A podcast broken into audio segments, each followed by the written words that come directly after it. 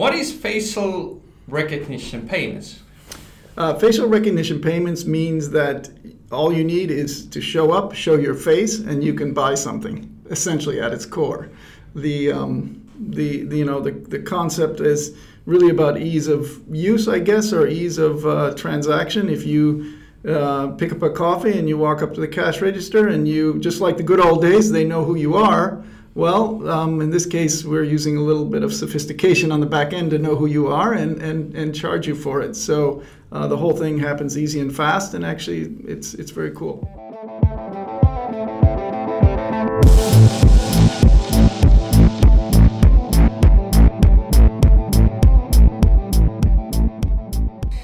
Welcome to the OP Tech Pod uh, episode where we are discussing how facial recognition based payments and, and Elixir are changing the world of finance.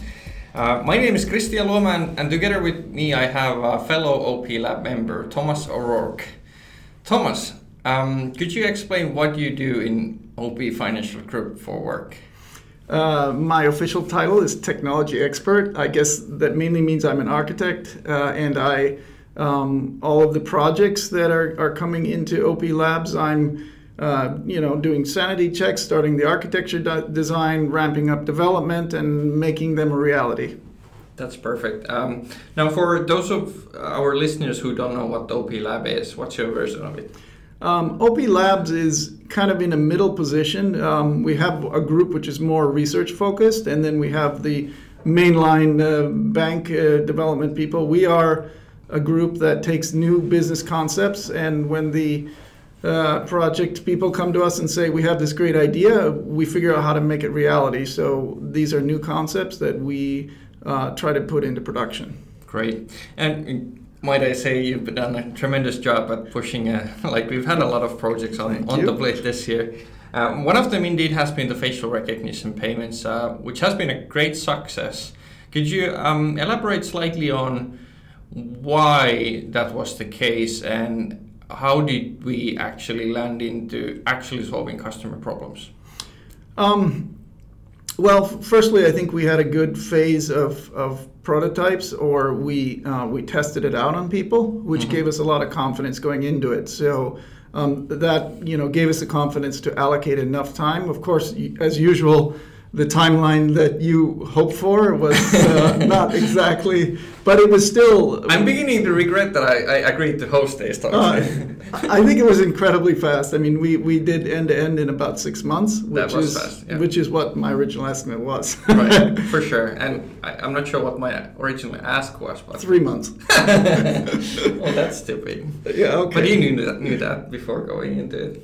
So anyway, so we did a bunch of prototypes, and now I guess we're on the third generation of the architecture and, and the creator essentially. Yeah, uh, um, I think the, the good thing is we, we took a step back in the in the technical team and we said, you know, what really are we dealing with? And in the beginning, we had a lot of a lot of variables really because um, we you know we wanted what is face recognition? Is it just like you take a 2D picture and you mm-hmm. recognize it, or is it biometrics? And uh, and we still because we're not a uh, we're not a team doing necessarily the neural networks and the actual artificial intelligence part. Rather, we're a put into production team. So yep. what we did is come up with a concept that we would be processing biometrics that may be streamed, maybe a video, maybe single frames.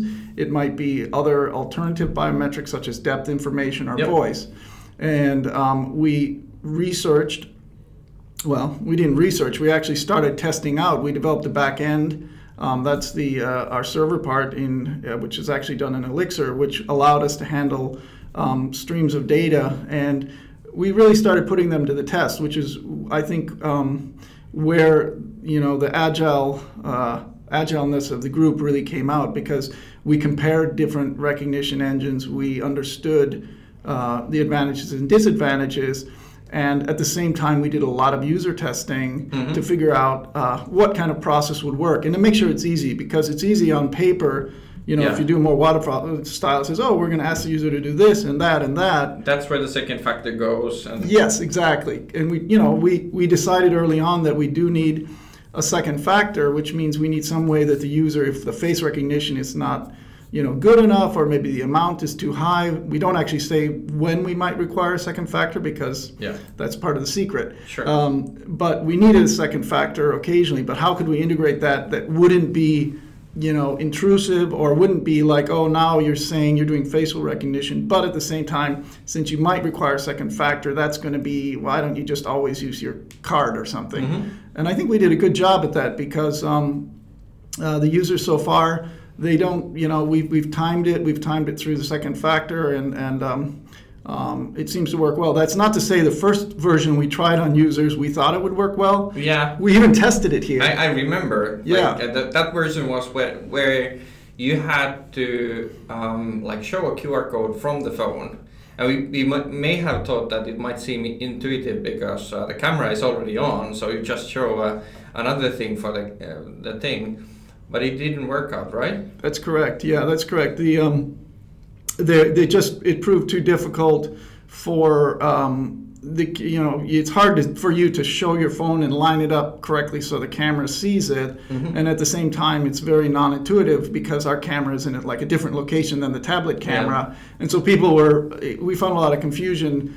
Um, when When we even mentioned the sort of brightness issues, like Yeah. people have different display brightness, so you know. Yeah, that's that's actually another point we can bring up is that the difference we really found out between a production system and a, and a test system was was that. But let me the, the, second factor stuff. Uh, uh, we, what we did is we turned it around, and we found that users could do it in literally like two or three seconds. When we integrated it with a push message, you know, you know what we found was the people always have their phone in their pocket anyways. Um, the the difference is they have to pull it out, and since we send a push, it's already on the page. They can scan that QR code in literally under two seconds, Right. and it all goes through. Now, um, the, the the experience of paying with your face, um, it, it, it doesn't interfere with that. I mean, we found the ease of use and the fluidity of, of the interaction is not, you know, is not interrupted.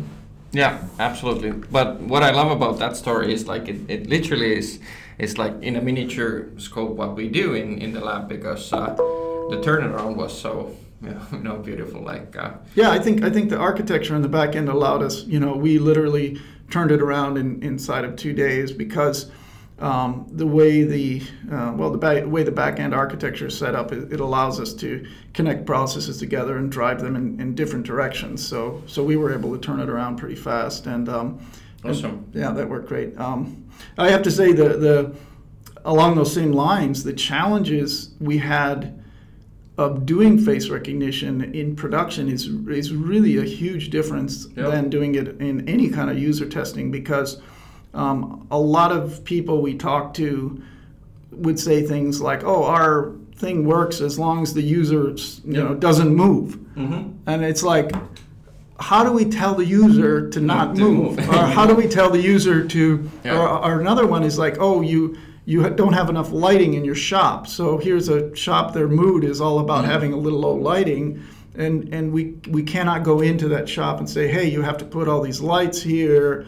You have to tell the users to stay as still as a robot for five seconds, or to start smiling or blinking or any of that stuff. We decided early on that um, we're not going to require that. So that really started, um, you know, showing us which, you know, which types of solutions work in, Yep. in those environments, and also um, the reason, you know, we do use uh, also a depth camera and some other methods, not just the 2D camera. absolutely, and and that's where I think it boils down. Like really, really complicated architecture made really, really simple for the end end user. So it it's it's one of those points where software becomes almost like magic in a way that. Uh, Yeah. It's seamless. It's it just fits and works. Um, I have, I have one other thing about that. The the one thing we did early on is we also set it. Uh, we set our expectations. You know, thanks to our great POs and everybody else involved, we set our expectations on what we wanted it the experience to feel like. like seconds. and- yeah. So we said our budget is you know you know three to four seconds for the Mhm. entire recognition end to end, which was kind of you know hard, but we designed the back end with that in mind that our back end the Mhm. server would never be the bottleneck in terms of processing, and so any kind of you know thing we were evaluating, we were always evaluating. You know, we have to get this done in this time frame because otherwise if it's any slower, then it's going to take away from the experience. Exactly. Start with the end in mind. Like that's Yeah. what we do. What do you think is the value for the customers in facial recognition? Like compared to like contactless is pretty okay, like as a payment method. Yeah, What's- it's it's really a you know even even if I were trying to predict it before we started, Yeah. I wouldn't have known. yeah. And what I see is is that uh, f- you know fumbling for your wallet or, Mm-hmm. or card Yeah. is something that actually takes time, and a lot of people do not even go for their card. It's it's sort of a behavioral thing. People don't want to pull out their way of payment before Yeah. actually somebody tells them what it's going to cost Right. or you know and here you have you know you have some coffee and some other things and then you have to start um, you know you're going to in your wallet find the correct card Yeah. pull it out and and it um, It sounds stupid, but you know that's what I always say when I give talks about the topic. That the main difference is that you don't have to reach for your pocket. yeah i mean we it's true and, and in a way in the future it may be you know nowadays people go when they buy lunch and they disinfect their hands Yeah. i mean digging into a wallet and stuff is, is like Yeah. and plus it's it's it's it feels artificial in a, in a way after you use face payment Mm-hmm. it, it feels it feels so uh, natural in a way we thought And, at first and the contactless does feel archaic after that. Like I, I'll give you that. yeah yes Anyway, I wanted to give you an opportunity of, uh, you know, ranting about your one of your favorite technologies. Like, um, I, I have respect for you in so many levels. I, you've been the guy who has wrestled, uh, literally arm wrestled with Bill Gates and so forth, and you have a, like a lengthy background in Silicon Valley and so forth. So. Um, you shouldn't be excited about the new languages and the programming things that are bleeding edge, but you are. Like, Yeah. what what inspires you with Elixir? Ah, that, I, ins- Elixir is is is is different. Um, uh, Elixir fundamentally, compared to most uh, most languages out there, um, it has its own sort of similar to Java. There's its its own runtime, but it's it's very sophisticated. It's evolved over 20. It's it's in a way it's quite old. It's one of the only systems that can give you, you know, like soft real-time performance. It's one of the only systems, the languages that uh, allow you to you know create processes or to do things in parallel the way you want to do without having to consider artificial things. Like i always say if somebody this is quite technical but if somebody comes to me and say oh i don't want to create a thread i want you know because threads are heavy. Yeah. and i'm like well what do you mean heavy? Why is it you know thread heavy? And in elixir i can have uh, Multiple threads running. And I can have a, 10,000 processes I start in Yeah. one second, and they're all as lightweight as any thread and lighter Sure. than anything in Java. And then I can really capture the logic uh, in parallel, you know, that I want to capture. And Mm-hmm. and the advantage also is now that you know Moore's law is sort of coming to an end. We're saying and. Mm-hmm. And and you know you're getting 16 core processors and then 32 and then you know the the the really way to get speed increases is um, is ver- through- vertical scaling. yeah, yeah, but you know, a lot of that, you know, may, might not have mattered so much for In this back. project because Yeah. we're not scaled that large yet. But what it did allow us to do now, really, is is we have a very sophisticated pipeline Yeah. that handles biometrics, and we, you know, we're farming out pieces of it to different backends, and we can do things like make trade-offs, like, okay, we're running recognition in parallel to some anti-spoof, and then you know they come back at different times, and so we're saying, okay, yeah, we got the uh, we got a recognition super high, but the Yeah. spoof is kind of low, or there might be a trade-off where we just say, okay, we've got enough, even though something continues to run, so. Um, it allows us to really do the logic of managing these multiple processes and these background processes that are running uh, in, a, in a great way. And I have to say, when we started, one of the uh, team tech leads as uh, I said, okay, we're going to bring up our development server. That was about five months ago. Yep. And um, he, you know, he said, well, what if it crashes? And I said, well, I, I don't think it will. so to this day, It has. it has never crashed, even in development. That is I mean, it's never come down. It, Yeah. it, what it does also is a, you can have, um, you know, sometimes things will what we call blow up, like oh, that somebody sent a bad data to the server. Mm-hmm. Something did actually crash inside of the server, Yeah. um, but then the appropriate routines will pick it up, uh, restore the state to something safe. So a lot of um, a lot of Java and different things. I always ask uh, not to bash on Java, but Java Java's fine. But when you get something like a stuck thread in Java, or you get a corrupt memory or you're uncertain of the state, a lot of times there's nothing you can do except restart the entire server. Mm-hmm. Whereas in Elixir, because things are truly isolated in, in Erlang and in the Beam, um, you can you know shut down a subsystem and bring it up into a clean, guaranteed state, mm-hmm. which means you don't you know you don't have to restart the whole server because really when you're dealing with finance stuff as well, I think that's why it's a great fit. Is that if you have an error condition, yeah. you know, and you're not sure of something, the last thing you want to do is keep running. Yeah. because, because you could you or know, crash. Like, yeah, you could try, you know, you could do something wrong financially. Yeah. So mm-hmm. sure. the best thing is to, you know, back up to where you know you're in a good state and, and continue from there. Yeah, I love that. I love how practical you are with like you keep ranting about this elixir, but you know it's actually rooted on on opinion that I think you feel passionate and I can live with. Um, so I yeah, actually, the, the server, server code is actually not that complex. We we you know we went through security audits with people who had never seen Elixir before. actually, yeah. they had seen Elixir before. Yeah. And they said uh, at first we were kind of like, well, and then we went through it and like, oh, this is really straightforward because there's not a lot of classes and uh, you know hierarchies. Sure. And so even you know somebody who's not well versed in Elixir was you know we're able to go through mm-hmm. everything and, and it's actually it's not that hard to it's not that complex compared to um, a lot of. Um, you run an Elixir uh, group um, for, mm-hmm. for discussing this. Um, so how can people sign up for that? If yeah, we have um, a couple of meetups in Finland. We have the uh, Elixir group in, in Helsinki, or in, actually they call, claim to be all of Finland.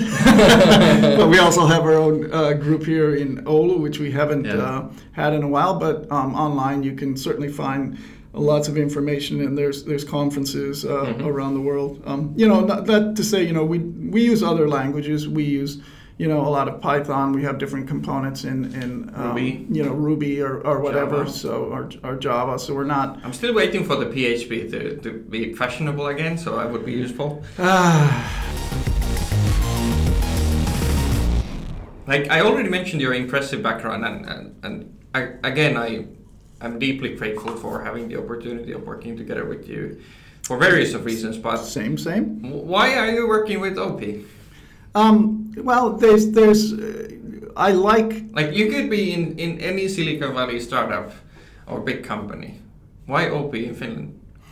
Well, I, I you know I worked here before, and and I like I like making you know new products a reality, and and um, I guess you know in this area and in, in general, the the labs has been a, a great place to take business concepts and try to really put some you know where the rubber meets the road and and and bring them to reality and i think you you know with christian and the and, and the group leadership in general we we we focus on on doing that and and a lot of times we're pushing the barriers of you know what op which is a large bank here in finland what mm. you know tends to be a little bit more traditional sometimes and and our our mission is you know to push the limit of what yeah. we can do and, and make things reality and and uh, and and I think that's a lot of fun. And and there's not too many companies you can do that at.